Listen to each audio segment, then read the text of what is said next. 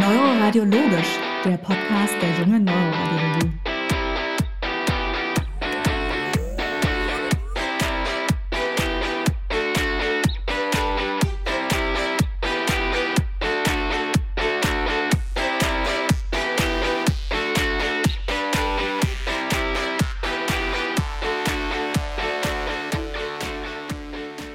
Herzlich willkommen zu einer neuen Folge Neuroradiologisch, dem Podcast der jungen Neuroradiologie. Ich darf heute wieder Katharina begrüßen. Hallo Katharina. Hallo Roland. Und wir sprechen heute weiter über das Thema Schlaganfall und haben hierfür auch einen Experten eingeladen, und zwar Daniel Behme, den Chefarzt der Neuroradiologie aus der Universitätsklinik Magdeburg. Hallo Daniel. Hallo Katharina, hallo Roland. Schön, dass du da bist, Daniel. Freuen wir uns. Genau. Ich freue mich ebenfalls über die Einladung und äh, ja, ich bin gespannt auf unseren Podcast. Wir auch. Wir auch. Und dann würde ich sagen, starten wir gleich. Wir haben ja in der letzten Folge schon ein bisschen erklärt, was ein Schlaganfall eigentlich ist.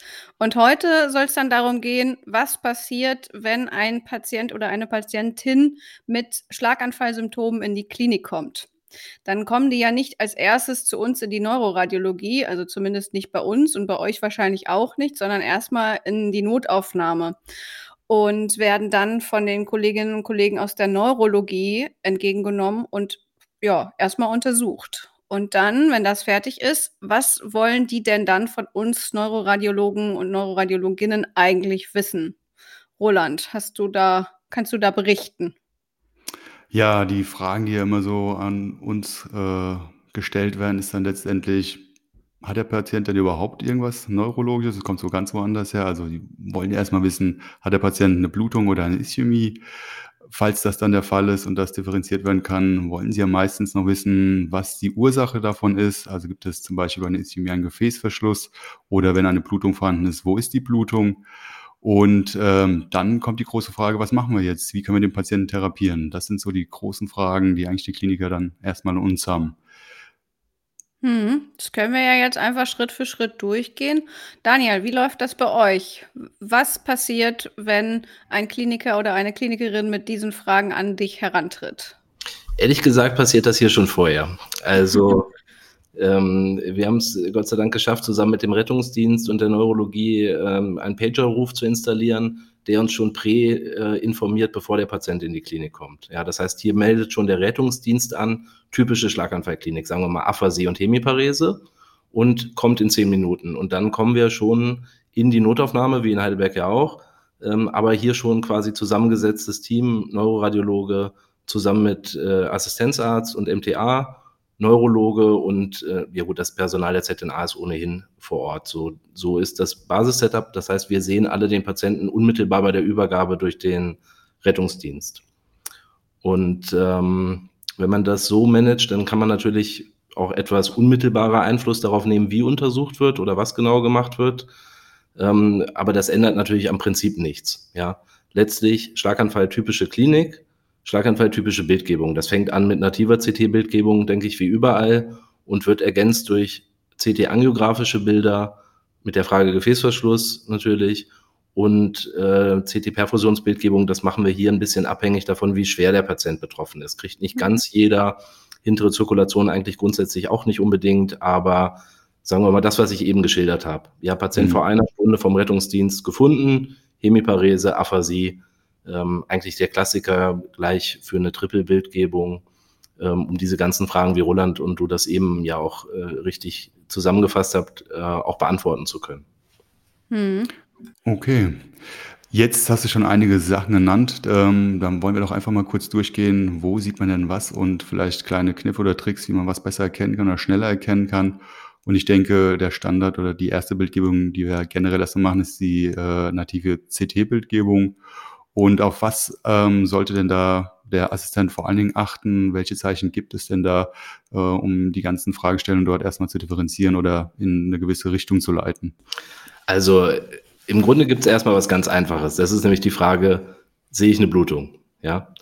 Und ja. Ähm, Blut ist hyperdens im CT frisches Blut und in der Regel auch relativ einfach zu erkennen. Und jetzt kommt ja noch dazu, wir haben ja einen Patienten, der eine Klinik hat. Ja, das heißt, wenn jemand eine schwere Hemiparese zum Beispiel hat und ich suche oder die, die ist verursacht durch eine Blutung, dann haben diese Blutungen in der Regel auch eine gewisse Größe. Das ist eigentlich was, was man im Rule-out innerhalb von ein paar Sekunden sehen kann. Das ist auch eine klassische, aus meiner Sicht, Sache, die äh, Assistenten in den ersten Wochen ihrer Tätigkeit in den Kliniken überall ja auch lernen und machen. Das erkennt man schnell, einfach und zuverlässig.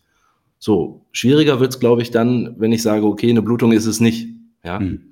Weil dann kommt ja die Frage, ist es eigentlich wirklich ein Infarkt, respektive eine Ischämie, also ist ein Gefäß zu, was gerade die Blutversorgung ähm, des Gehirns limitiert. Ja? Und äh, da gibt es im Grunde genommen klassisch ähm, Infarkt-Frühzeichen. Und ähm, das ist ja auch was, was wir im Studentenunterricht immer rauf und runter beten. Ähm, die haben jetzt verschiedene Natur. Aus meiner Sicht ist das, wonach man zuverlässig kann, äh, zuverlässig gucken kann, gibt es hypodense Areale in der betroffenen Hemisphäre. Also kontralateral immer, Hemiparese rechts, ich gucke nach links und vice versa. Und dann gucke ich in der Regel mal, fange ich mal an, Basalganglien, also Caudatuskopf, Linsenkern, Kapsel und vor allen Dingen auch die Inselregion und vergleiche das mal mit der Gegenseite. Da muss man manchmal das CT-Fenster mal ein bisschen anpassen, damit man auch den Kontrast einfach besser sieht. Und da sieht man, wenn ich jetzt wirklich mal einen schweren Schlaganfall habe mit, sagen wir mal, Verschluss der Media, in der Regel auch sehr früh schon hypodense Bereiche. Ja, Zeichen für vasogenes Ödem, Zeichen für Infarkt, also potenziell eigentlich nicht reversibel, wenn man das im CT so sehen kann, aber die liegen sehr nah am Verschluss und auch das kann man mit sehr wenig Übung eigentlich gut erkennen. Wenn ich das gesehen habe, kann ich auch mal gucken, sieht man denn ein hyperdenses Gefäßzeichen? Ja, sieht man denn die Endstrecke der Arteria carotis oder der Media Hyperdens? Warum Hyperdens? Das Blut steht, wenn ein Verschluss ist. Das stehende Blut hat eine höhere Dichte als das umgebende Hirngewebe und das ist verhältnismäßig zuverlässig. Und ich glaube, dann muss man sich ein bisschen klar machen oder so im Verlauf seiner Tätigkeit wird einem das klar. Wir gucken ja nicht auf eine einzige Sache, ja, wenn es um die Frage geht, ist das jetzt ein Infarkt, sondern wir gucken auf eine Mischung an Bildgebungszeichen und die zusammen mit der Klinik geben uns dann die Informationen, die wir haben wollen. Mhm. Hm.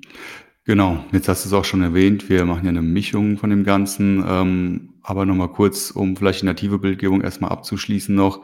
Wenn man dann irgendwo diese hypodensen Areale sieht, kann man die ja letztendlich auch ähm, noch weiter beschreiben und vor allen Dingen dann auch einen gewissen Score bilden. Ne? Also letztendlich sprechen wir da vom SPEX, also den Alberta Stroke Program Early CT Score. Ähm, da gibt es auch verschiedene Kalkulatoren. Letztendlich spricht man hier von zehn Regionen, die brauchen wir jetzt hier nicht im Einzelnen durchzugehen. Das kann man auch gerne nochmal ähm, sich im Internet nach äh, anschauen.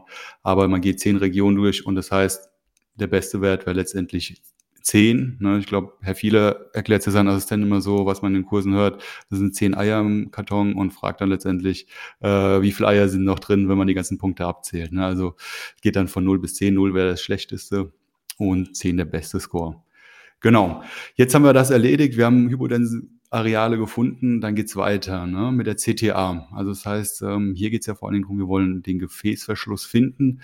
Das stellt sich ja dann auch gerade in Einzelfällen nicht immer so einfach dar. Also ich glaube, wenn ich da kurz einhaken darf, ähm, das fängt für mich tatsächlich eher schon beim nativen CT an. Ja, wenn man dünnschichtige CT-Aufnahmen hat, in der Regel in, in, all unseren Kliniken, das ja gemacht wird, ein Millimeter Primärdatensatz, dann kann man eigentlich da schon mal sehr gut gucken, gibt es hyperdenses Gefäßzeichen, Arteria cerebrimedia, Arteria carotis, auch in Richtung der Inselregion und der M2-Äste kann man sich das angucken, dann hat man im Grunde schon mal zumindest eine Voridee. Das ist ja nicht 100% spezifisch, aber bevor ich die CTA angucke, kann ich bei vielen Patienten eigentlich da schon was sehen. Also das Nativ-CT, ähm, glaube ich, das würde ich immer jedem ans Herz legen. Das bietet viel mehr Informationen, als wir oder als ich das mal früher, glaube ich, gelernt habe und als man das klassisch so nutzt. Ja, wir machen sehr viel Bildgebung, aber ganz, ganz viel sehe ich eigentlich da und es lohnt sich da auch ähm, in Ruhe und vernünftig hinzugucken, so viel Ruhe halt ist in der Schlaganfallsituation in der mhm. A, ja. Ich hätte auch noch mal eine Frage, die jetzt bei uns neulich aufkam. Ist das hyperdense Gefäßzeichen eigentlich immer den Thrombus, den wir da sehen, oder ist es das Blut, was quasi an dem Thrombus nicht mehr vorbeifließen kann und sich dann an einem, an einem Ort befindet? Oder kann man das überhaupt gar nicht auseinander dividieren? Ja, ich glaube, man, man kann es nicht 100% auseinander dividieren, aber den von dir beschriebenen Effekt, den gibt es auf jeden Fall. Das sieht man eigentlich ähm, vor allen Dingen dann, wenn man anfängt, diese Schlaganfälle in der Intervention zu behandeln. In der absoluten Regel steht das Kontrastmittel schon ein Stück vor dem Thrombus. Das heißt, Kontrastmittelabbruch ist nicht gleichbedeutend mit äh, dem Thrombusbeginn, zumindest nicht in allen Fällen. Und ähm, in der Theorie kann das natürlich mal ein Problem sein. Ich glaube, praktisch ist es das nicht. Man muss ja sagen, bei den hyperdensen Gefäßen reicht es theoretisch auch im CT aus, wenn man extrem langsame Flussverhältnisse hat. Ja, das heißt, genau das, was ich gesagt habe, das ist eben nicht 100% spezifisch oder sensitiv auch nicht. Da sind aber die Infarktfrühzeichen, die wir im Aspects messen, auch nicht. Und deswegen, ich glaube, das ist das Zweite, zu, guckt, guckt euch das Nativ-CT gut an, ist immer, korreliert die Klinik.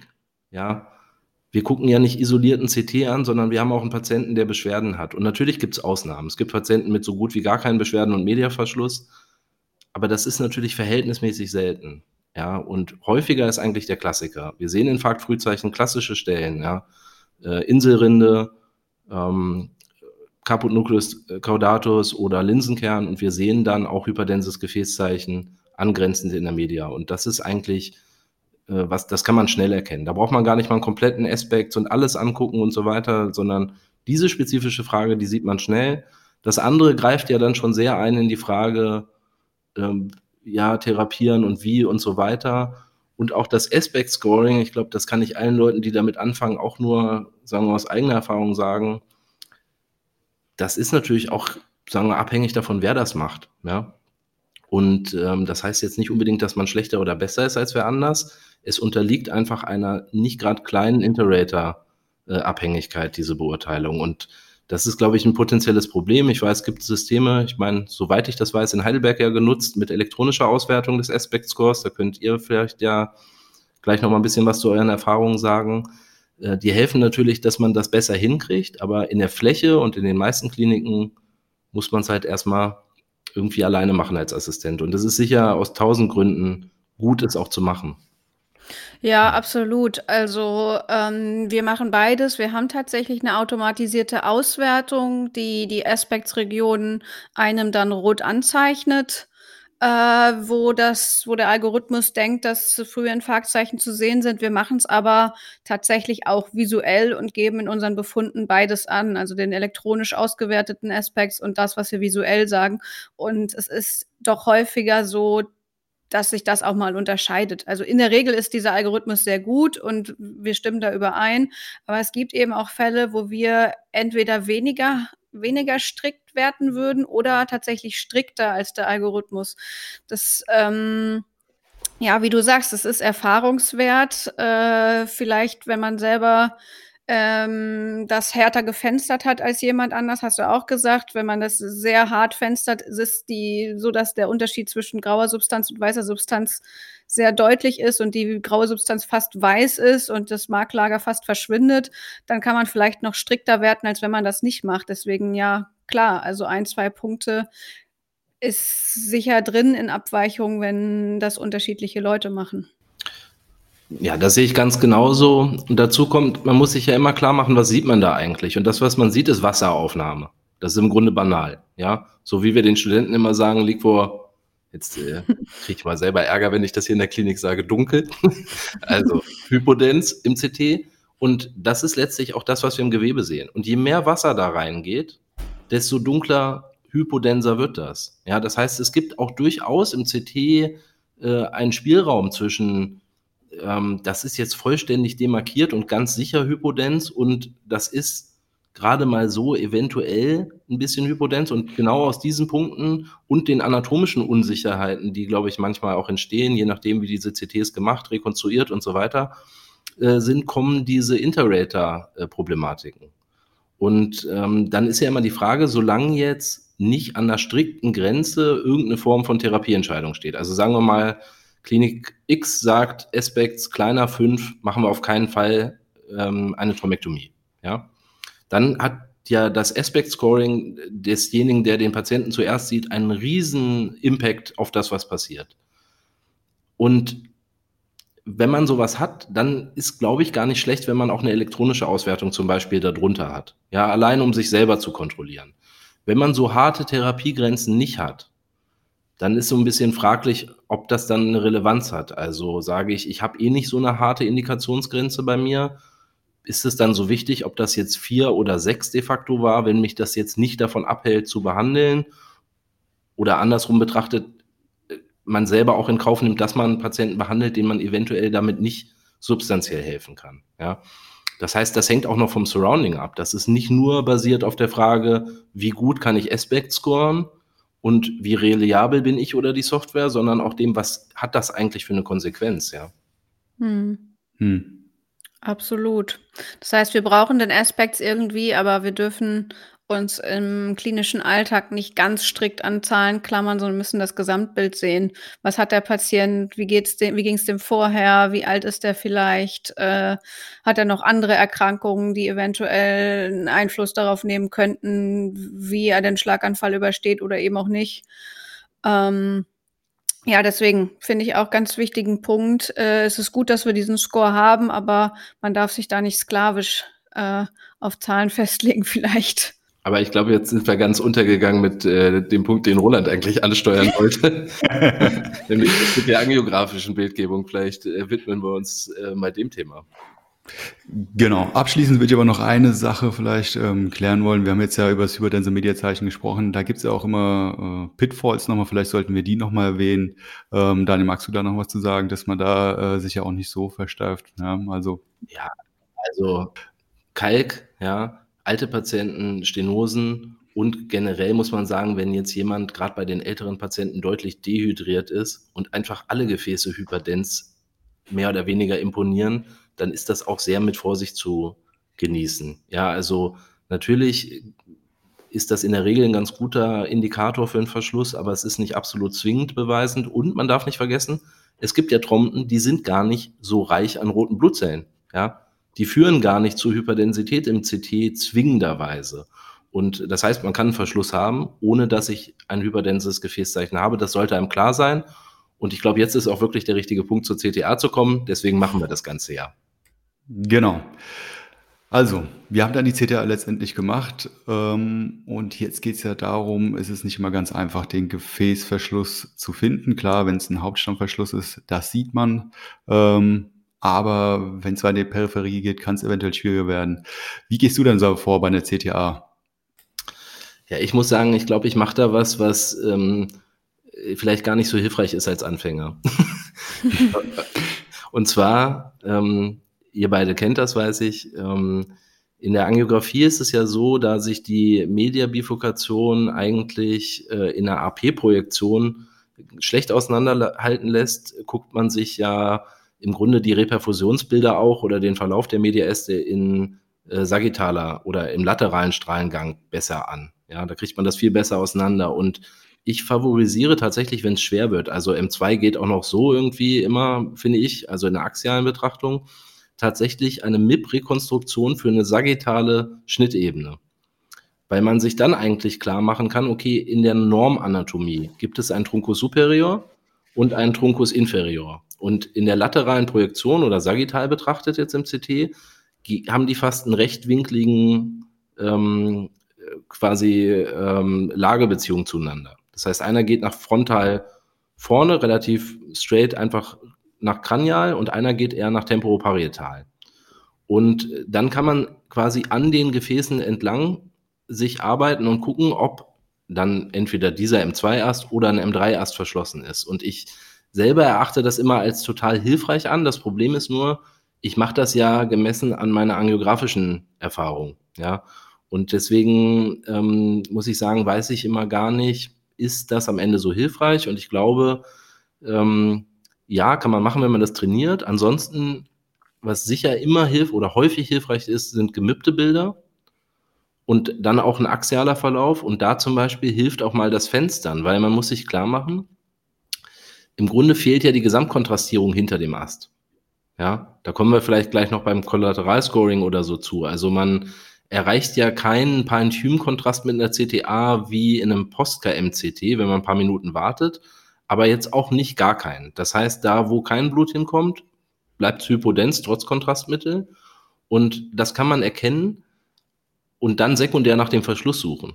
Ja, das ist manchmal eher die bessere Taktik, weil wenn man die CTA drei, vier Mal von oben nach unten durchgefahren hat und sagt, okay, es kann nicht sein, der Patient hat einen NIH von 10, äh, das passt alles und ich sehe es einfach nicht, ähm, dann muss man sich ja irgendwie Methoden bauen, wie man es sehen kann. Da gibt es natürlich auch technische Lösungen noch, kommen wir vielleicht auch gleich zu mit der CT-Perfusion, aber wenn man das jetzt mal nicht zur Verfügung hat, dann muss man sich an der CTA lang arbeiten, die man halt so hat. Ja, und da hilft natürlich, wie wie wir das ja ehrlich gesagt mit allen Schnittbildern machen, axial, Corona, sagittale Betrachtung. Das ist einfach extrem hilfreich und dafür sind CT-Daten natürlich eigentlich auch super gut immer geeignet. Ja, denke ich auch. Alle Ebenen angucken und was wichtig ist, wir sollten die Anatomie kennen. Also du hast gesagt, Truncus superior, inferior.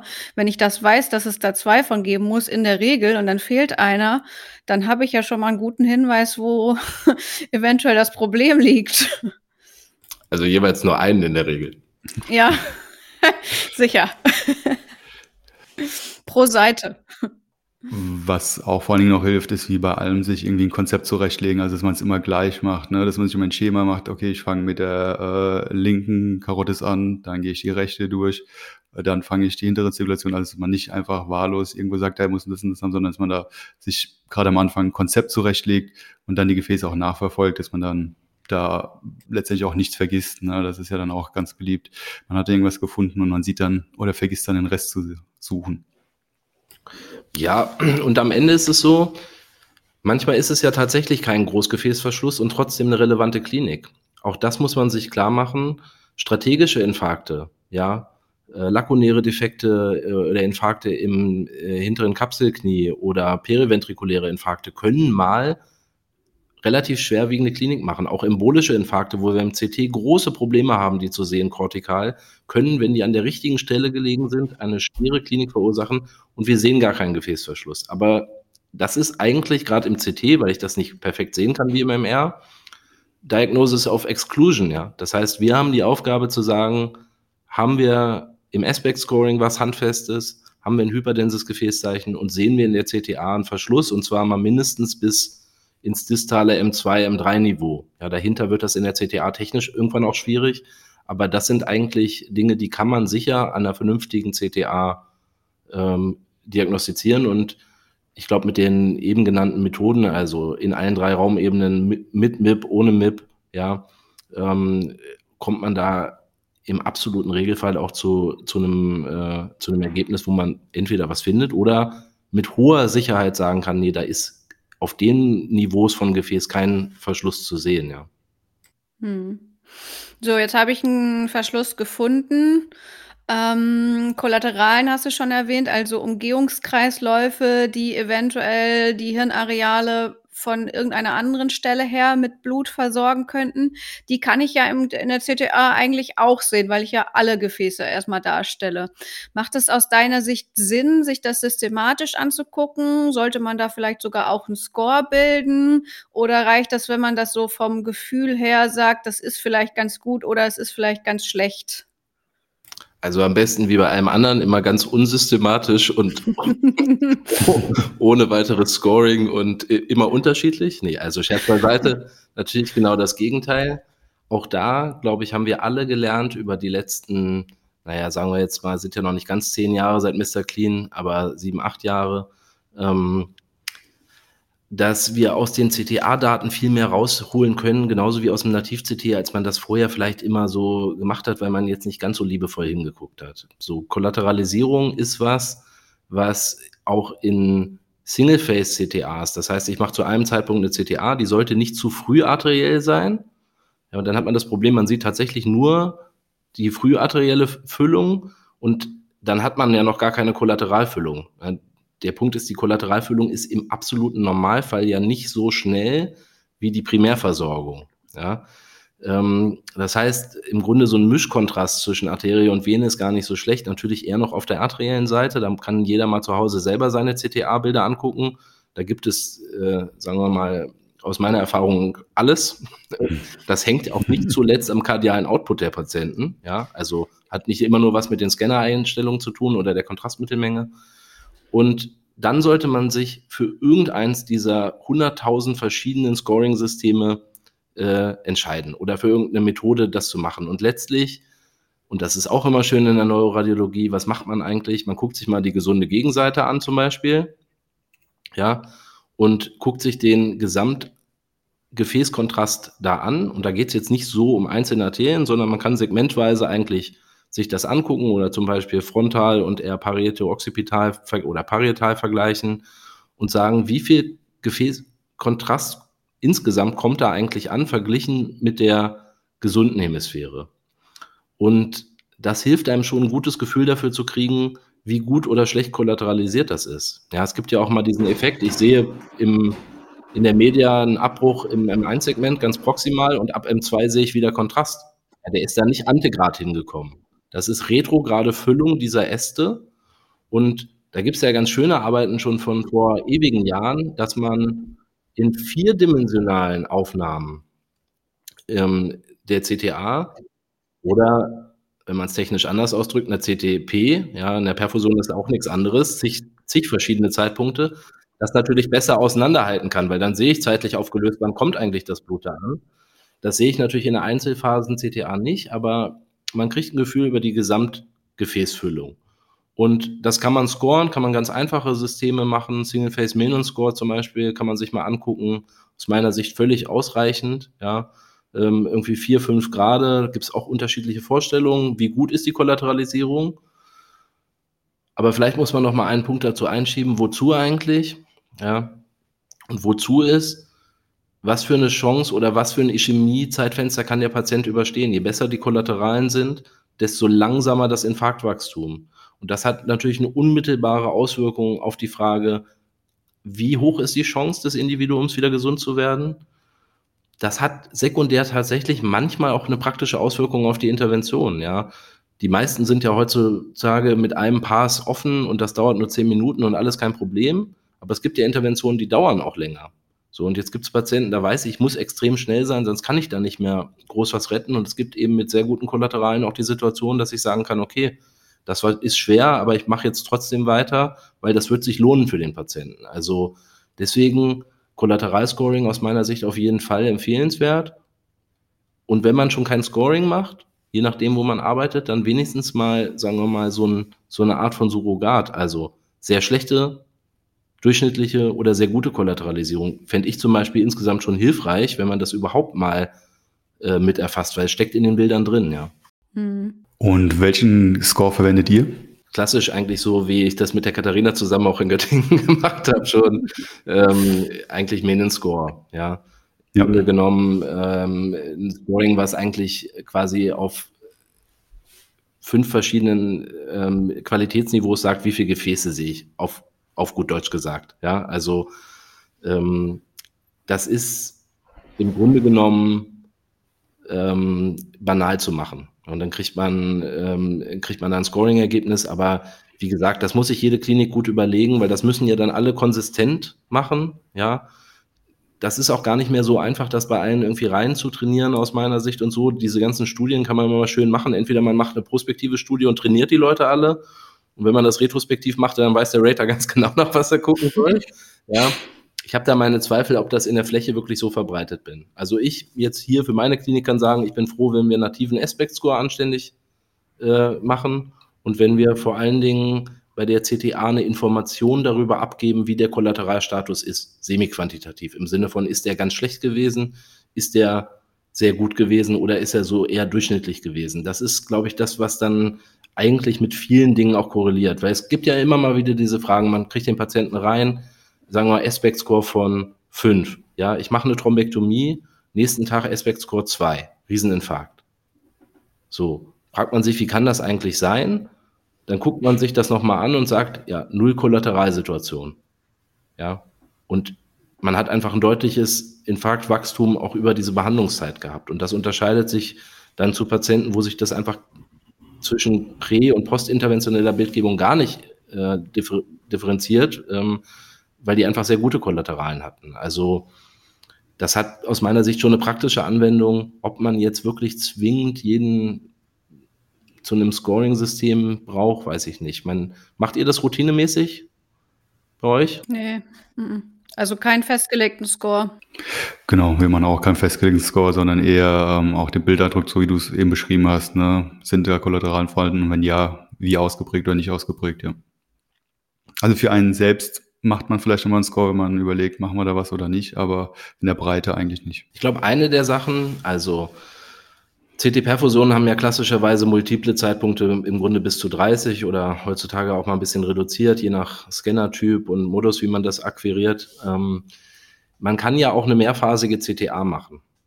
Und da steckt natürlich dieselbe Information etwas reduziert auch schon drin. Und auch bei mehrphasigen CTAs hat man natürlich so diesen Aspekt von Nicht-Kontrastierung von Infarktkernen. Also im Grunde kann man auch darauf zum Beispiel ja nochmal Aspect scoren. Das wird vielleicht nochmal einen Ticken besser, ähm, als man das jetzt so rein visuell an einem Nativscan macht. Aber ich, da kann ich immer nur ähm, irgendwie so ein bisschen das zitieren, was Herr Goya immer zum NIH sagt, ja. Der sagt so, es kommt ja nicht darauf an, ob der 10 oder 15 oder 15 oder 20 ist. Also schwer, sehr schwer, ja, aber ob jetzt auf Einzelscalenwerten, und das ist aus meiner Sicht hier auch so. Also ob der Aspekt jetzt 7 oder 8 ist, das spielt für die Entscheidung und für den Patienten fast keine Rolle. Ähm, ob dieser Menon-Score jetzt 5 oder 4 ist, macht auch nicht so einen großen Unterschied. Und deswegen man muss ein gutes oder man sollte ein gutes Gefühl dafür entwickeln, wie das ist. Und das soll natürlich auch nicht grob falsch sein, aber man darf auch nicht, zumindest so in meiner Weltvorstellung, nicht zu apodiktisch mit diesen Scores sein. Hm.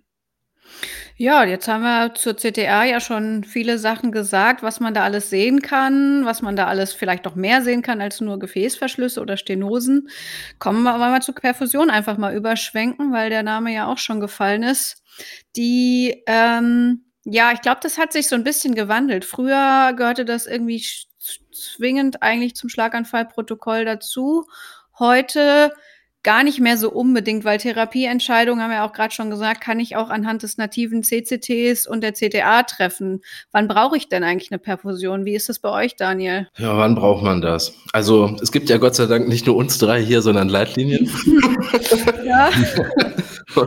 und die sagen uns eigentlich, wann man das braucht. Ja, und ähm, im Grunde ist es äh, vielleicht andersrum einfacher. Also innerhalb von sechs Stunden ganz klares Zeitfenster, also beobachteter Beginn ähm, und entsprechender Klinik braucht man das im Grunde nicht. Ja, so das bedeutet im Umkehrschluss, immer wenn das nicht so ist, braucht man es eigentlich.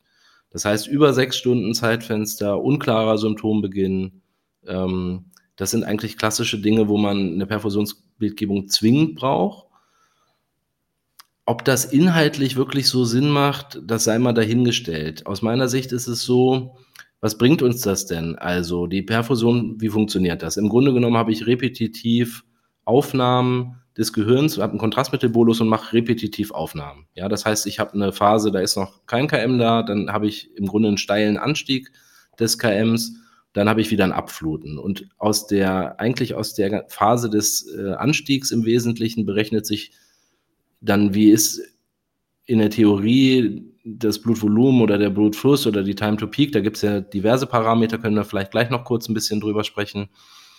Und dann resultiert daraus im Grunde eine Berechnung dessen, was Infarktkern ist. Ja, oder das, was man sogenannte Penumbra nennt, also das Gewebe, was wir retten können. Und in den Studien, die man gemacht hat für das erweiterte Zeitfenster, also namentlich in Dawn und Diffuse, das kann man natürlich auch alles mit MMR machen. Das müssen wir vielleicht hier kurz einschieben, aber im Kern auch mit dem CT.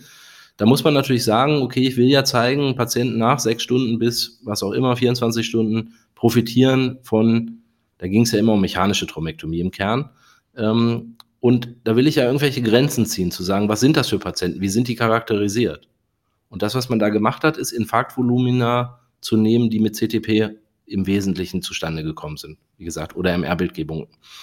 Und wenn ich so ein Konzept fahre, dann ist das super gut für Studien. Das hat aber so ein paar aus meiner Sicht Haken. eine der Punkte, die man sich immer klar machen muss, ist, die Berechnung der Infarktkerne funktioniert ja auf Basis verschiedener Post-Processing-Lösungen, die erstens zwischen verschiedenen Herstellern, zweitens zwischen verschiedenen Scannern nicht identisch sind.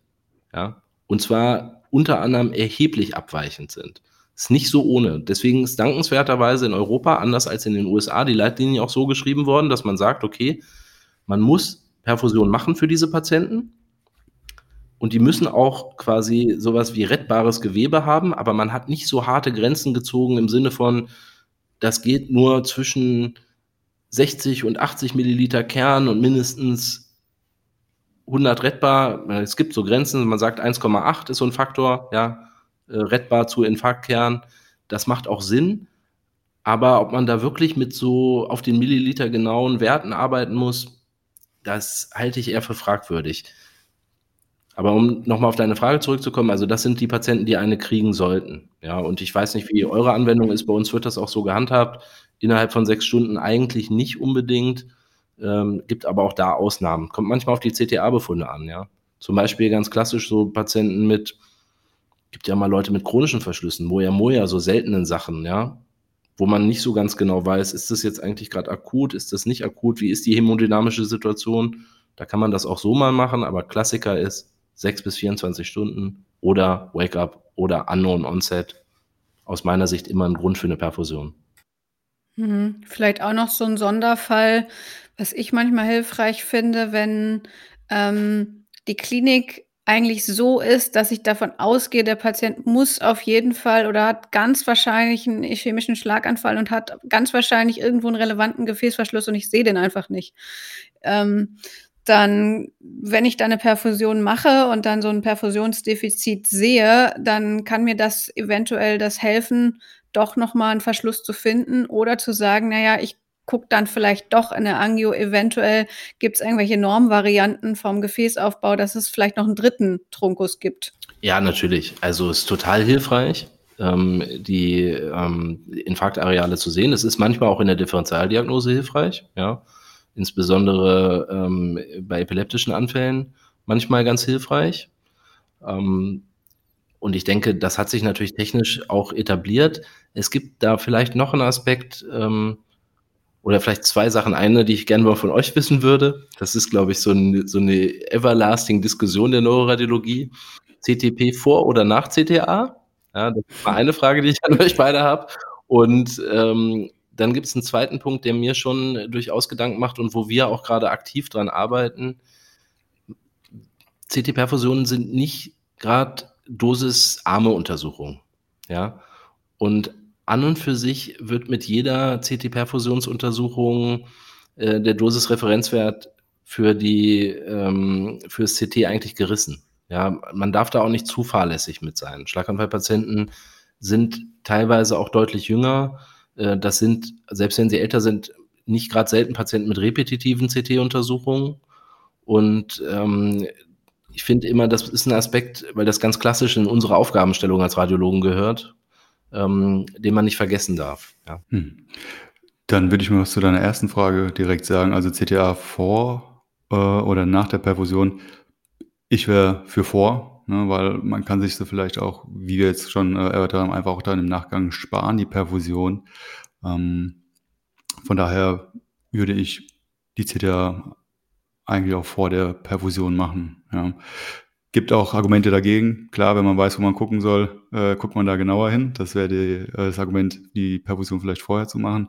Aber ich denke, wie wir jetzt schon auch gehört haben, muss man nicht immer eine Perfusion machen, äh, aber eine CTA weglassen, halte ich dann eher schwieriger. Ja. Ja, äh, bei uns genauso. Also die CTA kommt zuerst, äh, weil ja, wie gesagt, nicht immer klar ist, ob man überhaupt eine Perfusion macht oder eben nicht. Ähm, und gerade das haben wir neulich mal sowieso besprochen bei uns intern, äh, ob das eigentlich was ausmacht, wenn man das jetzt irgendwie andersrum machen würde, ob das irgendwelche Effekte hat.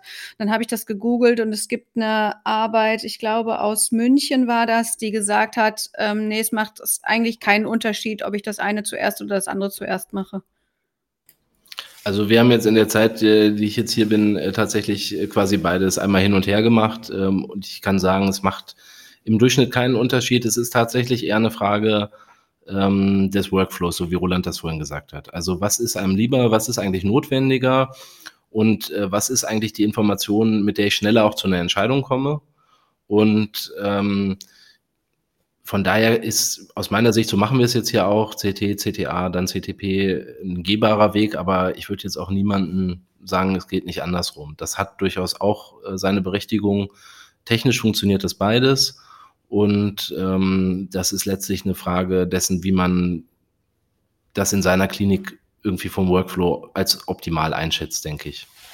Aber mal eine ganz andere Frage. Wir reden ja jetzt schon äh, geraume Zeit nur über die CT-Bildgebung es gibt ja durchaus ähm, Kliniken, in Deutschland nicht so viele, weiß ich, aber weltweit betrachtet doch sehr viele, die machen das Ganze überhaupt nicht mit CT.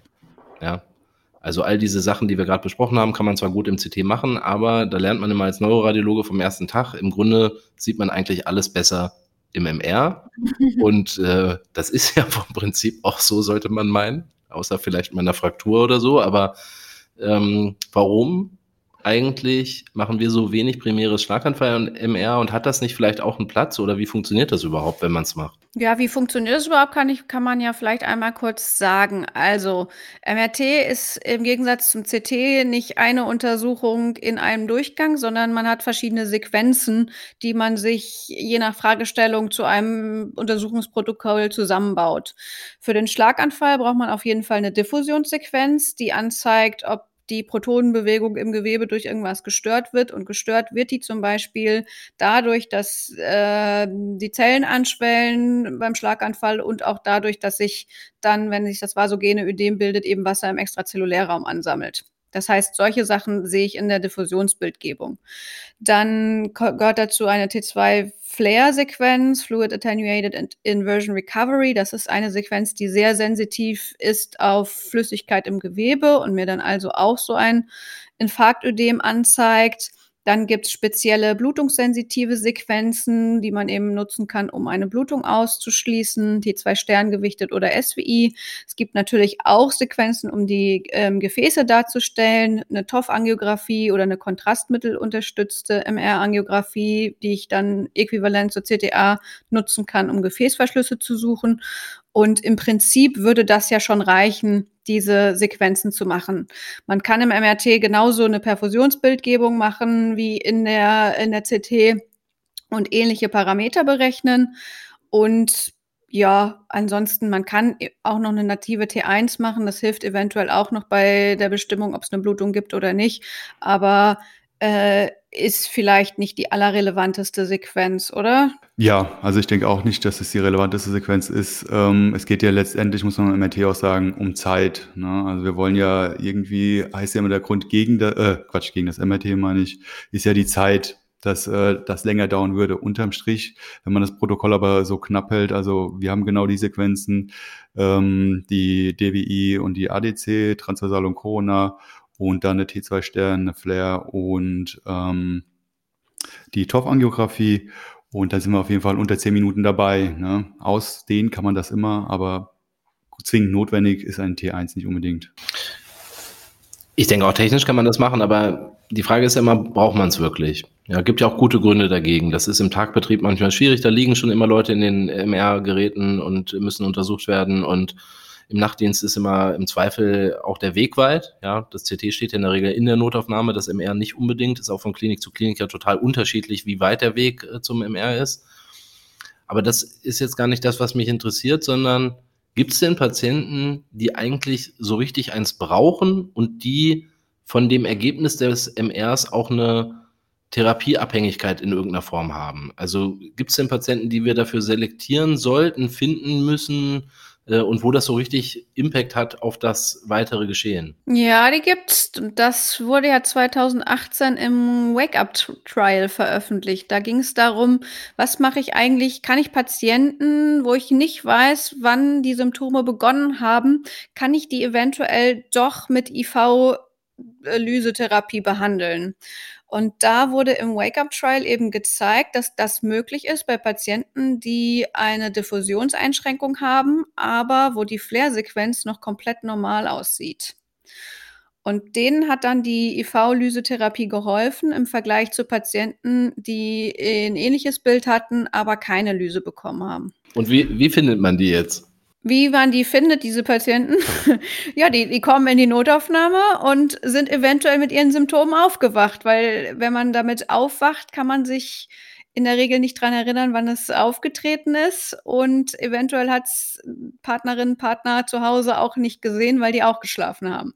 Das wäre jetzt bei uns zum Beispiel so eine klassische Konstellation, wo wir einen Schlaganfall-MRT äh, machen. Also bei sogenannten Wake-up-Strokes, wie auch die Studienname schon ja, gesagt hat. Und jeder schwere oder nur der etwas leichter Betroffenen? Mmh, naja, also wenn die fast gar keine Symptome haben, NRH1, dann eher nicht. Also welche, die man eben auch behandeln würde.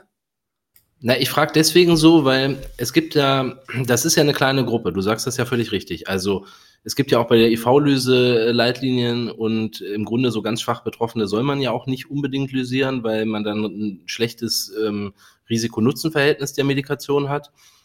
Und dann gibt es ja die Patienten, die klassischerweise für eine Thrombektomie in Frage kommen. Die sind ja schwer betroffen. Und da weiß ich immer nicht, da kann ich ja auch jenseits von unklaren Zeitfenstern und so weiter mit CT-Bildgebung arbeiten. Und das, was dann überbleibt, ist ja irgendwie so das dazwischen. Also NIH 2 bis 6 oder aber und das sind eigentlich die, wo ich es klassisch anwende. Wenn ich eine schwere Klinik habe und ich finde in der CT überhaupt keine Erklärung dafür. Ja, weil da lohnt sich das und natürlich ist Unknown Onset und so weiter noch relevant, weil ansonsten kann man die einfach so lysieren, aber da fühlt man sich ja auch eigentlich nicht so wahnsinnig wohl. Ja, muss man sagen, ist jetzt nicht DWI Flair fünf Minuten investiert als Rechtfertigung für eine IV-Lyse bei einem Patienten, wo ich sage, ich sehe im CT gar nichts, finde ich eigentlich auch kein so schlechtes Konzept, auch wenn das jetzt nicht unbedingt Leitlinien zwanghaft so sein muss. Aber wenn man das gewährleisten kann, habe ich mal das Gefühl, da bringt man richtig Benefit mit einem MR, während ich das für diese Primär, was wir vorhin diskutiert haben, relativ klarer Zeitbeginn oder meinetwegen auch Wake-up, aber schwere Klinik und so ähm, im Grunde nicht ganz so sehe. Und es hat ja auch so seine technischen Probleme. Das ist vielleicht so ein Aspekt, über den wir mal reden müssen. Jetzt haben wir ja vorhin lang und breit über Aspect Scoring geredet. Aspect Scoring kann man ja mit allem machen, was es so gibt. Kann man auch an äh, schönen bunten CTP-Bildern, an allen möglichen Parameterkarten rauf und runter machen. Man kann es aber auch am MR machen. Und klassischerweise wird es ja am MR gemacht anhand von Diffusionsbildern. Und das ist, finde ich, nicht so ganz ohne. Vielleicht könnt ihr dazu mal ein bisschen eure Meinung sagen. Ja, äh, sehe ich auch so. Also der Aspect Score, der steckt schon CT drin. Das wurde ja primär fürs CT entwickelt und nicht fürs MR. Klar kann man das an allem Möglichen machen, aber da muss man sich im Klaren sein, dass das, was ich auf dem Bild sehe, eventuell was anderes sagt. Ich habe es eben schon gesagt, diese Diffusionswichtung, die reagiert sehr früh.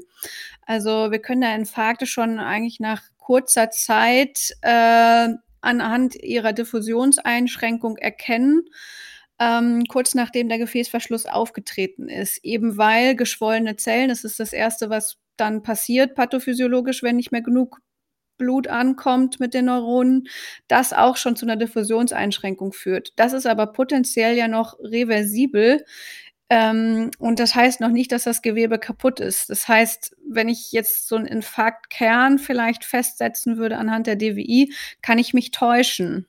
Genau.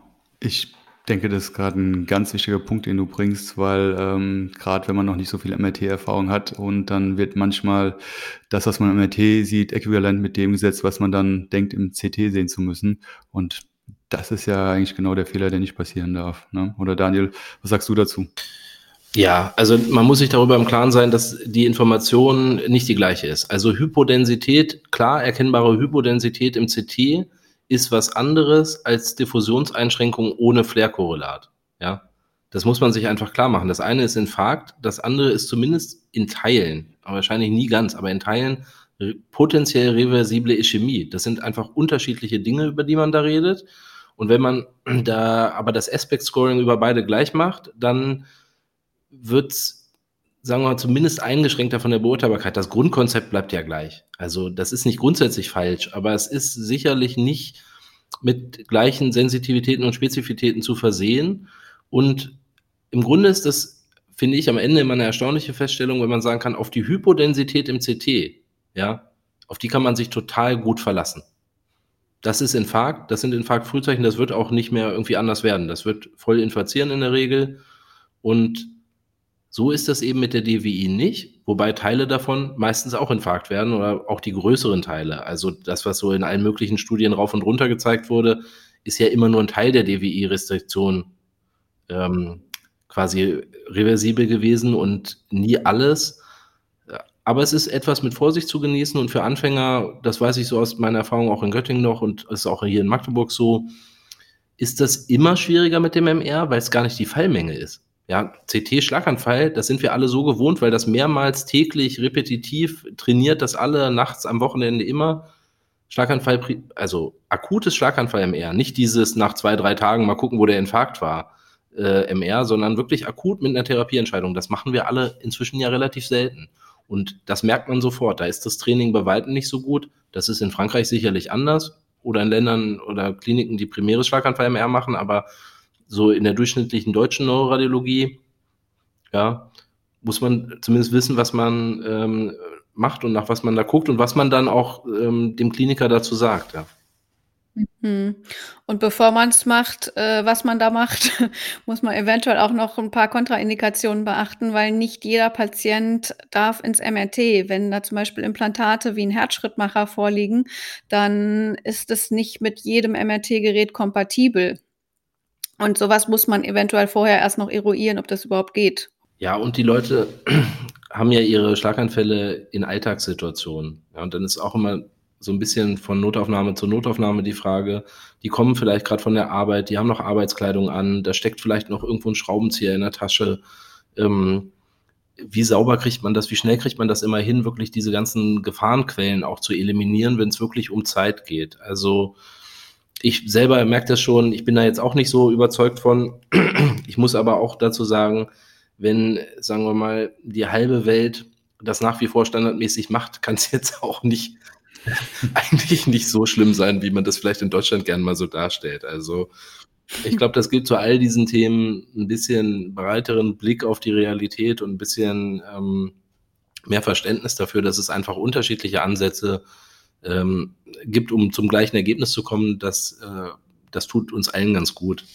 Also um das dann mal alles zusammenzufassen und wieder zu unseren Eingangsfragen, die die Kliniker und Klinikerinnen an uns haben, zurückzukommen.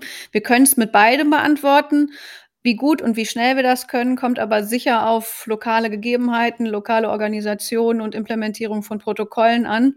Grundsätzlich funktioniert beides. Äh, man muss es nur für seine eigene Institution, Abteilung, Klinik so organisieren, dass es eben gut funktioniert, oder? Würde ich auch so sagen. Ich denke auch, das ist alles eine Sache vom Workflow, ähm, wie man es jetzt macht, ähm, ob man im RCT oder generell. Ich denke, dass, äh, wenn sich eingespielt hat, ist das alles auch die hm, vermeintlichen Probleme kein Thema mehr. Ja, und ich glaube, dasselbe wie ähm, bei uns allen immer Standards, Standards, Standards. Ja, also sich gut überlegen, welcher Patient kriegt was, wie wird das gemacht und wie ist auch das Reporting. Da kann man natürlich so weit gehen, dass man das sogar mit standardisierter Befundung irgendwie macht. Ähm, aber dass man wirklich Qualitätsstandards da einhält, weil nur das führt dazu, dass man dem Kliniker auch reliabel immer im Grunde die Antworten gibt, die er braucht. Und nicht mal einmal sagt, hm, heute gibt es mal ein MR, heute gibt es mal ein CT, heute gibt es mal eine CTP, nee, heute mal nicht, sondern wirklich sich sagen, okay, es gibt natürlich da auch Unterschiede, ja, diese ganze Frage Zeitfenster, es gibt ja auch in den Leitlinien seine Unterscheidungen, das haben wir alles diskutiert, aber dass man dann am Ende das umsetzt in lokale SOPs, die für die Partner, die es da so gibt, verbindlich sind und die auch den Leuten innerhalb der, der Radiologie, Neuroradiologien helfen, das jedes Mal mit einer guten Qualität technisch durchzuführen und vor allen Dingen mit einer sehr guten Qualität zu befunden. Hm. So, jetzt haben wir das alles gemacht. Und jetzt wollen wir dem Patienten auch endlich helfen und therapieren. Und unser Therapiegebiet ist ja die endovaskuläre Behandlung, die Thrombektomie. Wie geht das? Ja, im Grunde geht das erstaunlich einfach. also man braucht gar nicht viel. Man braucht natürlich eine Angiografieanlage. Äh, Thrombektomieren kann man extrem gut, muss ich sagen, auch auf einer Monoplananlage. Da muss man jetzt gar nicht zwingend Biplan arbeiten gibt es auch Arbeiten äh, der Münchner Kollegen aus der TU, die das mal gezeigt haben, dass das qualitativ eigentlich keinen so großen Unterschied macht.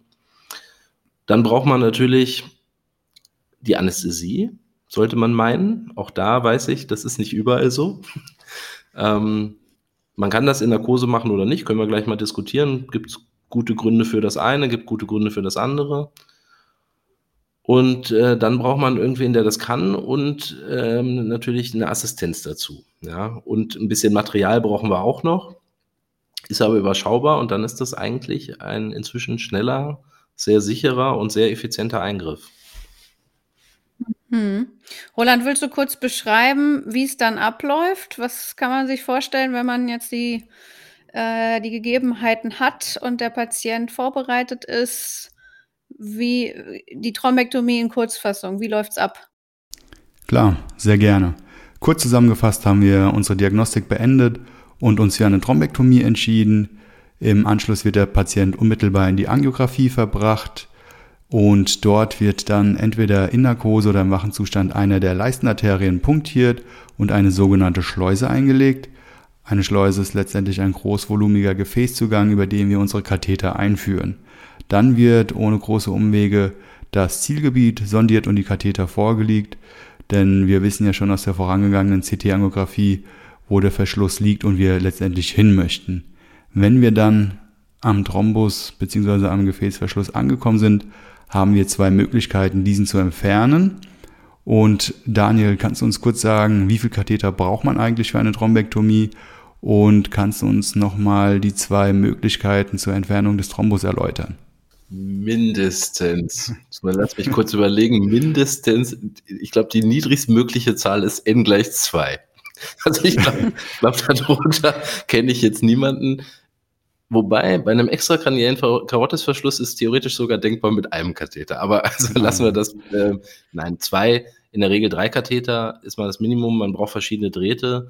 Und dann gibt es ja grundsätzlich, glaube ich, zwei Konzepte, die man hier einfach mal so benennen kann. Das eine ist, man hat einen Katheter, der an den Thrombus andockt und man aspiriert unter Vakuum und versucht, den Thrombus idealerweise in den Katheter zu kriegen oder wenn er da nicht ganz reinpasst, ihn zumindest so fest an dem Katheter mit dem Vakuum zu haben, dass man ihn rausziehen kann aus dem verschlossenen Gefäß. Und die andere technische Lösung ist, man eröffnet einen Stent, der an einem Draht fest ist, sogenannter Stent Retriever ja, und zieht zusammen mit diesem Stentgeflecht den Thrombus in einen Katheter oder halt zurück bis in den Katheter, den man in der Halsschlagader hat.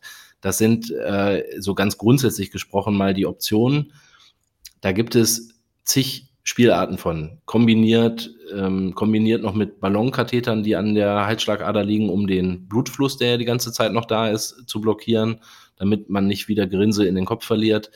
Ähm, kombiniert zwischen diesen sogenannten Aspirationskathetern und diesen Stent Retrievern äh, oder nur eins von beiden, das Ganze kombiniert mit Ballonschutzkathetern oder ohne oder jeweils nur einen dieser Katheter oder Stent Retriever zusammen mit Ballon. Also da gibt es wirklich diverseste Lösungen. Die sind auch alle ein bisschen unterschiedlich effektiv, ja. Alle Studien aus meiner Sicht, die es bis heute gegeben hat, die das miteinander vergleichen, haben jetzt aber keine so dramatischen Unterschiede gezeigt, dass die Einfluss hätten auf irgendeine Form von Leitlinienempfehlung oder so. Also es schreibt einem nach wie vor keiner exakt technisch vor, wie man das zu machen hat. Ja. Daniel, wie macht ihr es bei euch bei Tandemläsionen? Also das heißt, der Patient hat äh, ein Problem in der Halsschlagader und intrakraniell. Wie geht ihr denn davor? Ähm, eigentlich immer gleich. Das ist die einzige Form von ähm, vorderer Zirkulationsschlaganfall, die ich ohne Ballonguide-Katheter behandle. Ja. Das äh, hat auch einen banalen Grund, weil wenn die Halsschlagader zu ist, gibt es keinen Antegradenfluss. Also da weiß ich überhaupt nicht, was man mit so einem Katheter noch erreichen soll, aber da kriege ich bestimmt Ärger für, wenn diverse Kollegen das hören hier. Also, ähm, und das, was ich dann mache, ist, ich passiere erstmal den Karotisverschluss oder die hochgradige Stenose wenn notwendig, mit einer äh, Prädilatation. Das ist meistens natürlich notwendig, gerade bei einem Verschluss, also kleiner Ballon, in der Regel zweieinhalb Millimeter Ballon, da mache ich mir erstmal den Weg etwas frei. Dann mache ich erst den Verschluss im ähm, intrazerebral auf. Und wenn intrakraniell rekanalisiert ist, dann behandle ich die Karotis zu Ende auf dem Rückweg. Und ich würde sagen, 95 Prozent aller Läsionen, die ich da so überwinden muss, wenn die relevant sind, die stente ich auch damit die mittelfristig aufbleiben. Und um vielleicht gleich die Anschlussfrage dazu beantworten, ich mache das immer nur unter Aspirin Mono. Äh, tatsächlich ohne Ausnahme. Also sofern das nur extrakraniell ist und die Ursache keine Dissektion. Also ganz klassisch, arteriosklerotischer Verschluss oder hochgradige Stenose lasse ich nicht unbehandelt und äh, stente ich auch quasi ausnahmslos. Und das, ich glaube, das spiegelt auch wieder, was wir jetzt die ganze Zeit schon sagen. Es gibt immer von allem auch Ausnahmen und Sondersituationen und so weiter, aber das ist der, das ist der Regelansatz und ich muss sagen, ähm, das ist ja eine Evolution. Also ich glaube, man kommt in vielen Kliniken von, man macht erst die Karottes auf und dann intrakraniell. Äh, das hat sich ein bisschen gewandelt, weil natürlich der intrakranielle Verschluss die Klinik macht. Und in Göttingen haben wir mal Zeit lang das so semi-simultan gemacht, ja, über Stent Retriever Drähte. Das kann man auch machen, halte ich auch technisch für ein gutes Verfahren, ist aber jetzt auch relativ anspruchsvoll. Und der Zeitgewinn ist nicht so groß. Also ich glaube, mit dem eben geschilderten fahre ich zumindest am besten. Und ähm, das funktioniert, muss man sagen, im absoluten Normalfall total problemlos und schnell. Hm. Mhm.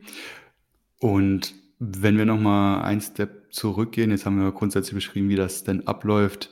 Ähm, vielleicht erörtern wir nochmal die Indikationsstellung jetzt selber zur Thrombektomie. Wir haben jetzt ja vorhin schon gesagt, die andere Therapieoption ist die Lysetherapie, also über Medikamente den Thrombus aufzulösen. Ähm, oder wie gehen wir denn vor, um die Entscheidung zu treffen, wird der Patient jetzt thrombektomiert oder kriegt er eine Lyse? Thrombektomieren wir alles. Ne? Also wie weit gehen wir die Verschlüsse, wie wird nach Distal, was machen wir mit der hinteren Zirkulation, also Verschlüsse, ähm, die jetzt nicht nur die äh, Arteria cerebri media betreffen, was machen wir denn da?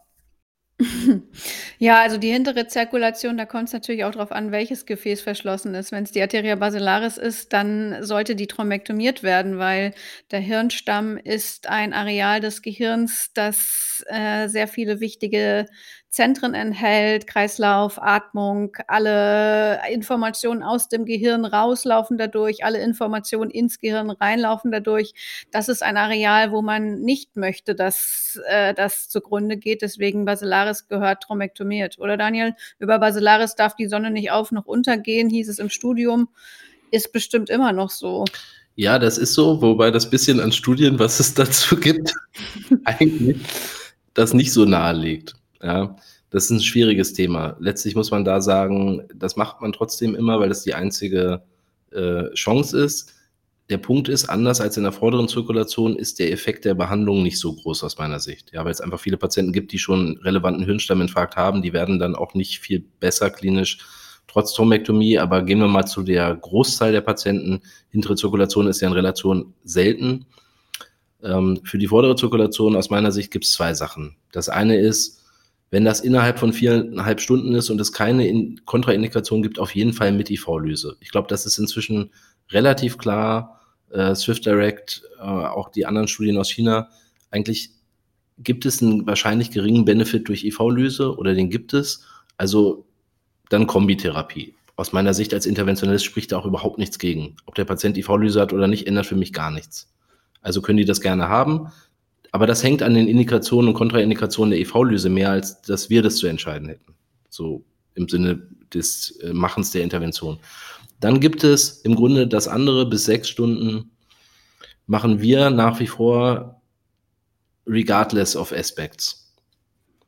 Ob das so gerechtfertigt ist, ist ja, sagen wir, immer noch ähm, eine Frage von laufenden Studien weil Thrombektomie-Erfolg hängt natürlich schon davon ab, wie groß der Infarkt bei Aufnahme ist.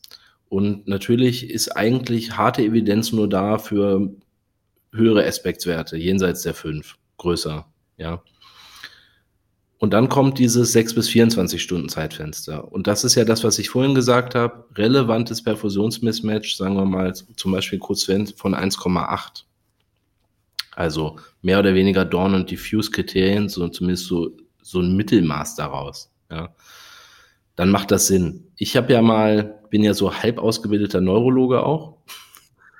Und ich äh, sage ja auch meinen Assistenten immer gerne, Magdeburg ist das übrigens nicht so schwierig, weil die Radiologie hier eine, ähm, eine eigene Station betreibt, äh, dass wir natürlich auch wirklich selber Ärzte sind und uns auch als Radiologen natürlich mal in die Frage hineinversetzen müssen, wie ist das klinisch betrachtet? Was habe ich da für einen Patienten? Also was für eine Chance hat der? Äh, was ist da funktionell eigentlich betroffen? Das, Roland geht übrigens auch mal auf die Frage, wie distal ist das? Also was heißt schon distal? M3 kann distal oder ist immer distal per Definition, kann immer ein sehr großes Gefäß sein. Und wenn das frontal links ist und da die Sprache dran hängt, kann das schwer behindernd machen, genauso wie ein Posteriorverschluss und eine Hemianopsie aus meiner Sicht auch eine schwere Behinderung machen kann, die dann potenziell reversibel ist. Ist das dann zu distal, das zu behandeln, nur weil in irgendeiner Leitlinie steht, ähm, man soll das nicht machen oder gibt es quasi da grundsätzliche Überlegungen oder Ausnahmen? Ich glaube, da spielt auf die Klinik gucken immer eine ganz große Rolle. Ja, das ist nicht so einfach wie eigentlich diese Karottes T-Verschluss, M1-Verschluss, das ist banal. Das kann man anhand der Kriterien, die wir eben gesagt haben, Aspects, Mismatch, Bildgebung und so weiter, das kann man relativ easy zusammen mit den Neurologen entscheiden. Bei diesen distalen Verschlüssen ist schon nicht so ohne. Das hat auch noch einen anderen Grund. Die Komplikationsraten steigen doch deutlich an. Ja, und die Erfolgsquoten nehmen deutlich ab. Also da kommen eigentlich ungünstige interventionelle Punkte äh, aus meiner Sicht zusammen. Aber auch das spricht jetzt nicht dagegen, es zu machen unbedingt. Nur, das muss man sehr differenziert und vernünftig betrachten. Es laufen ja im Moment Studien, die das auch untersuchen. Ich bin mal gespannt, was da rauskommt, weil wie in der hinteren Zirkulation auch, wenn ich eine Studie habe und ich vergleiche Patienten endovaskulär gegen konservativ, das heißt entweder de facto eigentlich nichts richtig oder IV-Lyse, ähm, Wobei IV-Lyse viele dieser Verschlüsse aufmacht. Also versteht mich da nicht falsch, aber es gibt ja genug Patienten, die können die nicht kriegen wegen Kontraindikation. Ähm, dann brauche ich einen Behandlungseffekt. Je höher der Effekt der mechanischen Thrombektomie ist, desto positiver ist diese Studie. Jetzt ist es ja so, je kleiner das Gefäß, desto im Durchschnitt kleiner ist der Infarkt. Desto im Durchschnitt zumindest kleiner ist die Behinderung. Und das wird nicht einfach, da einen Effekt zu zeigen für das eine oder andere. Vielleicht passiert das, vielleicht passiert das nicht. Bin mal gespannt. Ist auf jeden Fall nach wie vor nicht ganz klar. Aber ihr könnt ja vielleicht auch noch mal, bevor immer nur ich rede, noch mal sagen, wie das in euren Kliniken eigentlich so gehandhabt wird. Ja, da hast du einen ganz, ganz wichtigen Punkt angesprochen. Das ist einfach die Klinik. Das Alter ist ja auch immer ein Diskussionspunkt und natürlich mag es so sein, dass bei jüngeren Patienten das Outcome im Vergleich zu den älteren Patienten eventuell besser ist, aber es macht doch einen Riesenunterschied im weiteren Verlauf, insbesondere Pflege, ob der Patient jetzt eine verbliebene Armparese hat oder eben doch eine komplette Hemiparese. Und ähnlich stellt es sich ebenso mit den distalen Verschlüssen dar. Je nachdem, was für eine Symptomatik der Patient hat, muss man eben das ähm, Risiko- und Nutzenverhältnis so abwägen, ob man das Risiko eingehen kann, um den Patienten dann eventuell helfen zu können. Also ich denke, das sind noch Einzelfallentscheidungen, weil der Standard ist es ja aktuell noch nicht, so weit nach Distal zu gehen. Ich glaube, das ist übrigens nochmal ein gutes Thema, um auch nochmal die Kurve auf, äh, auf die Anästhesiefrage zu kriegen. Also distale Verschlüsse gibt es natürlich primär aufgetreten. Das sind einfach kleine Trompen, ja, Embolie. Die gibt es ja aber aus meiner Sicht auch nicht so wahnsinnig selten als Folge einer Thrombektomie im M1-Segment. Und jetzt kommt so ein bisschen der Punkt, warum zum Beispiel bei mir hier in der Klinik auch alle, ist wieder so eine, also 95 Prozent plus X Patienten in Vollnarkose thrombektomiert werden, weil die Frage, wie gesund so ein Patient werden kann, hängt extrem stark davon ab, wie gut rekanalisiert er ist. Also habe ich wirklich alles rausgekriegt, sind alle Gefäße wieder offen oder ist da noch irgendwo distal was zugeblieben? Ja. Und für mich ist Karotis TM1, das kann man alles bei wachen Patienten machen. Das ist technisch betrachtet jetzt unproblematisch. Aber wenn ich eine distale Embolie habe, die einen distalen M2-Ast oder die anterior in A2 oder A3 verlegt, dann ist mir schon wesentlich lieber als Interventionalist, ich kann das dann beheben. Und, das sehen wir hier äh, ganz gut, man hat das Problem auch seltener. Wenn man Bewegungsruhe hat, werden die Rekanalisationsergebnisse primär aus meiner Sicht besser. Das kann ich jetzt nicht beweisen, natürlich hier mit Top-Studiendaten und randomisiert, aber ähm, ich bin mir ziemlich sicher, dass das so ist und das ist dann ein guter Grund, wenn die Narkose gut gemacht ist, also kein Blutdruckabfall und so weiter, ähm, es lieber in Narkose zu machen. Und ich glaube, jetzt zu diesen primärdistalen Verschlüssen, M3 linksseitig, würde ich jetzt nicht bei einem wachen Patienten primär machen, sondern da würde ich immer sagen, dann nur mit Narkose. Hm. Ja, sehe ich ähnlich. Ähm, primär, wenn es geht, mit Narkose, weil man hat ja auch schon gesehen, die Karotiden sehe ich so, dass sie häufig auch ohne Narkose versorgt werden. Und da ist auch mal passiert, dass ein Thrombus in die Peripherie abgehauen dann. Ähm, der Patient war dann sehr agitiert und das wird schwierig. Ich glaube, das, was man ja auch auf jeden Fall weiß oder ich auch aus eigener Erfahrung sagen kann, das Schlechteste ist eigentlich sekundärer Umstieg. Ja. Also ich war der Meinung, das geht wach und muss in der Intervention intubieren lassen. Das ist eigentlich für das Gesamtprozedere und auch das, was da am Ende bei rauskommt, immer schlecht. Also man kann das eine oder andere Verfahren wählen. Ich sehe auch durchaus die Riesenvorteile von Nicht-Vollnarkosen. Das geht viel schneller. Äh, der Blutdruck ist weit besser stabil zu halten, unproblematischer. Die Patienten können schneller äh, nach den Interventionen auch auf eine Stroke Unit gehen und so weiter. Also das hat ähm, total gute Aspekte. Es hat ein paar Drawbacks und ähm, ja, die Studienlage, auch ja dank der Klinik in Heidelberg, Katharina, ähm, sagt ja im Grunde, man kann auch beides machen. Ja, man muss es nur richtig machen mit der Narkose. Und ich glaube, das ist jetzt nochmal ein Punkt, das hat sich so in meiner Berufserfahrung auch total geändert und das kann ich auch nur jedem, der es heute so macht äh, oder lernt, ans, ans Herz legen. Wir arbeiten ja nicht in einem luftleeren Raum irgendwie als Radiologen. Ja, wir arbeiten da zusammen mit der Anästhesie, wir arbeiten zusammen mit der Neurologie und viele dieser Konzepte und Entscheidungen treffen wir auch nicht alleine, sondern die trifft man zusammen mit den beteiligten Kollegen ähm, für die Patienten. Und das funktioniert besser, je besser insgesamt diese Teams miteinander interagieren. Jetzt hast du es eingangs ja schon erwähnt, bei euch gibt es ein gewisses Kernteam. Bei uns läuft das ähnlich ab. Da gibt es einen sogenannten Lysalarm. Das heißt, die Neurologie und die Radiologie bzw. Neuroradiologie trifft sich noch im Schockraum, bevor der Patient eintrifft. Und wenn es dann zu einer Thrombektomie kommt, kommen dann unmittelbar die Kollegen der Anästhesie noch hinzu. Und dann geht es gemeinsam in die Angiografie, wo dann auch der Patient letztendlich eingeleitet wird. Ich denke, wenn die Abläufe so eingespielt sind, hat man da auch wenig zeitlichen Verlust und man kann das durchaus so machen.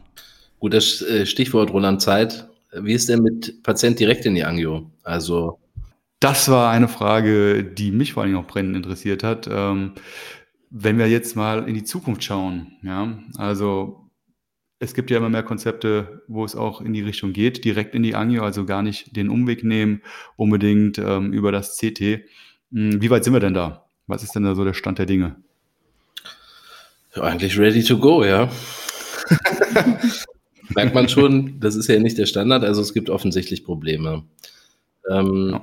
Es gibt ja inzwischen tatsächlich Studien, die zeigen, ähm, gemacht in Spanien von Marc Ribo, Barcelona, dass wenn man dieses Konzept verfolgt und man nimmt jetzt mal potenziell geeignete Patienten, ja, also schwer betroffene, NRH 10 größer, und packt die direkt quasi auf den Angiotisch und macht native CT-Bildgebung und schließt aus, dass da eine Blutung ist und sagt, okay, keine Blutung, also muss da ein Großgefäßverschluss sein und angiografiert die. Und man vergleicht diese Patienten und wie die werden nach drei Monaten mit denen, die man über normales CT-Weg äh, gefahren hat, dann erreicht man durch die Zeitersparnis im Wesentlichen schon eine signifikante Verbesserung des klinischen Outcomes. Das war da nur schwach signifikant nicht so ganz richtig, aber der Trend ist eindeutig und das ist auch völlig klar, weil man spart Minimum 30 Minuten.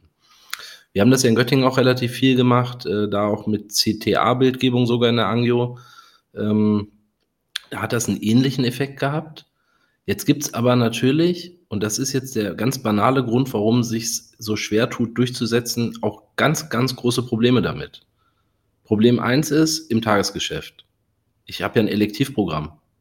Oder wir haben hier sogar eine Mischnutzung zwischen radiologisch, neuroradiologisch aus. Die Angio läuft zehn Stunden am Tag durchgängig. Ich kann die nicht fünfmal am Tag leer räumen, um Schlaganfallverdacht draufzulegen. Das ist einfach schlichterdings nicht möglich. Jetzt kommt die Frage, kann man sagen, okay, nachts und am Wochenende geht das ja immer, da ist da keiner. Stimmt, aber da ist da keiner, bedeutet auch, ich bin ja auch nicht da. Und ähm, da muss man ja eine Aktivierung von angiografischem technischen Dienst, Rufdienst, von Anästhesie und so weiter, das hängt alles an dieser Entscheidung. Und dann ist immer die Frage, kann ich den Patienten da ohne Sedierung und so weiter überhaupt vernünftig untersuchen? Und wie lange brauche ich, bis ich da bin? Und ist das technisch so einfach, dass das ein Assistenzarzt machen könnte? Und wenn man das selber, so wie ich das ja gemacht habe, ein paar hundert Mal, mal schon durch hat, dann muss man sagen, hm, ja, kann man alles machen, aber der Aufwand ist natürlich extrem hoch und der Patient wird ja unter dem Verdacht Schlaganfall auf den Tisch gelegt. Im Moment legen wir ja nur die drauf, wo wir wissen, er hat einen. Ja? Das heißt, ich habe noch mal so ein Add-on von 20, 30 Prozent, kommt ein bisschen drauf an, was das für Patienten präselektioniert sind. Die haben keinen ischämischen Schlaganfall. Oder zumindest keinen, den ich angiografisch interventionell behandeln kann. Und den schade ich, glaube ich, jetzt auch mit dem Verfahren nicht, den nutze ich aber auch nicht und führe aber für alle Beteiligten einen extrem hohen Aufwand. Und ob das in der Gesamtheit so gerechtfertigt ist, im Gegenzug zu, ich habe alles andere optimiert und bin vielleicht auch nur 10, 15 Minuten langsamer auf einem Standard-Pathway, das halte ich nach wie vor trotz dieser Studienergebnisse für fragwürdig, aber ganz klar, natürlich ist das ein Konzept, was man gehen kann und das hat auch einen Effekt. Mhm. Mal ein bisschen provokant formuliert, ähm, die Kardiologen machen das ja mehr oder weniger auch ohne Bildgebung davor, ne, dass sie direkt ins Herzkatheterlabor gehen. Bist du der Meinung, das könnte irgendwann mal Einzug in die Schlaganfalltherapie nehmen oder sind wir dann doch da zu unterschiedlich, gerade was auch das Patientengut angeht? Weil du hast ja schon ange, äh, angesprochen, ganz wichtig ist ja auch, viele Patienten haben vielleicht gar keinen Schlaganfall. Meinst du, da gibt es irgendwelche Surrogatparameter, die man dann irgendwann bestimmen könnte? Oder ist das eher nicht realistisch? Ja, ich glaube, da äh, kann ich so anfangen, wie alle Paper enden, ja. Further research has to be done, ja. Also, ich glaube, aktuell ist das nicht wirklich ein Thema. Aber natürlich ist das Interesse daran groß. Also viel Triage und Differenzierung zwischen Ischämie und Blutung ist ein Thema. Das muss man sich aber mal klar machen. Wir haben ja viel über Aspects, Grenzen von Therapieentscheidungen und so gesprochen.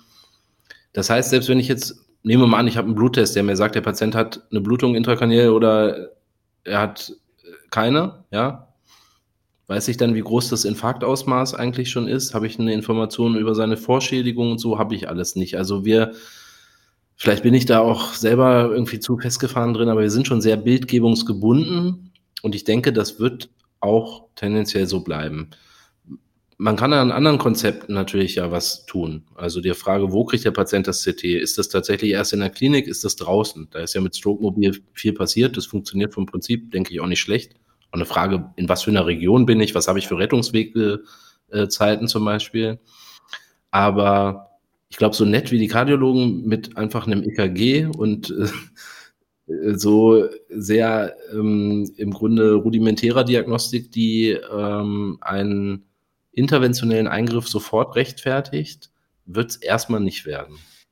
Hm. Es gibt zwar jetzt Ultra-Low-Field-MRTs, die portabel und fahrbar sind und äh, man in die Notaufnahme schieben könnte tatsächlich, wo man auch eine Diffusionssequenz mitmachen kann. Aber bis sich das durchsetzt, ist wahrscheinlich noch äh, ein etwas längerer zeitlicher Weg vor uns.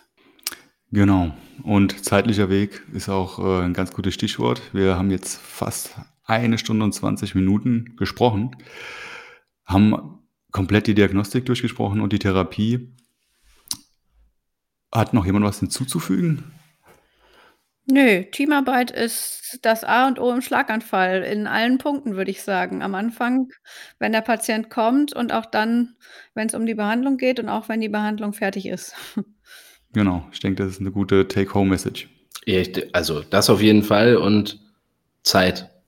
Und das Allerwichtigste in diesem Business ist schnell zu sein und deswegen ganz klar vorher überlegen, was will ich eigentlich, was wollen wir machen, was wollen wir untersuchen, was gucken wir uns da an, was haben wir dazu zu sagen, mit wem wird das wie, wann kommuniziert und dann für den Patienten wirklich so schnell es irgendwie geht, zu einer Therapieentscheidung zu kommen. Das bringt am Ende den Betroffenen am allermeisten und das ist auch in unserer Hand. Das kann man in den Kliniken einfach organisieren und das braucht vor allen Dingen, glaube ich, eins und das ist Kommunikation. Dann bedanke ich mich erstmal vielmals für deine Zeit, Daniel, die du jetzt hier ähm, aufgewendet hast. Und wir sehen uns in zwei Wochen nochmal oder hören uns in zwei Wochen nochmal, dann zu der Expertenrunde zum Thema Schlaganfall. Erstmal vielen Dank für die Zeit. Und dann wünsche ich euch noch einen schönen Abend. Wünsche ich euch auch. Danke, Daniel. Danke, Roland. Ja, danke euch für die Einladung. Sehr gerne. Tschüss. Tschüss. Tschüss.